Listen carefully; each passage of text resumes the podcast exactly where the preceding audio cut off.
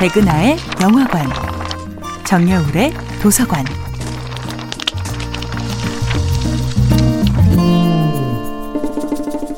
안녕하세요. 여러분들과 아름답고 풍요로운 책 이야기를 나누고 있는 작가 정여울입니다.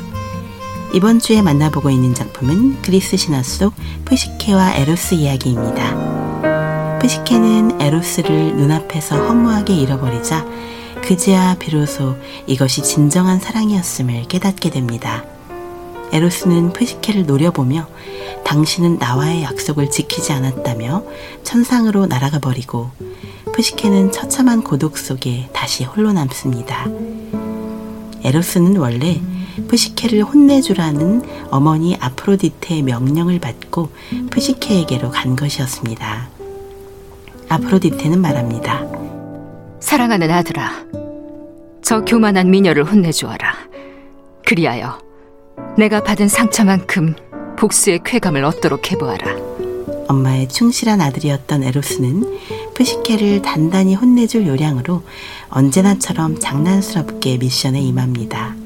그야말로 아무런 진지함 없이 지나치게 명랑하고 조심성 없게 푸시케에게 접근합니다.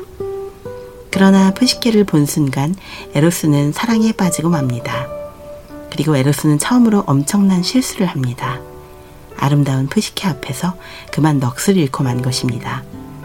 자신의 화를 잘못 건드려 푸시케와 사랑에 빠진 것이지요. 그리고 푸시케가 홀로 잠들어 있는 모습을 보고 연민을 느낍니다. 이 사랑에서는 에로스보다 푸시케의 성장 속도가 훨씬 빠릅니다. 에로스는 신과 인간의 경계를 분명히 하고 갑자기 가부장적인 태도를 보이며 푸시케가 자신의 세계로 절대 들어오지 못하도록 경계망을 칩니다.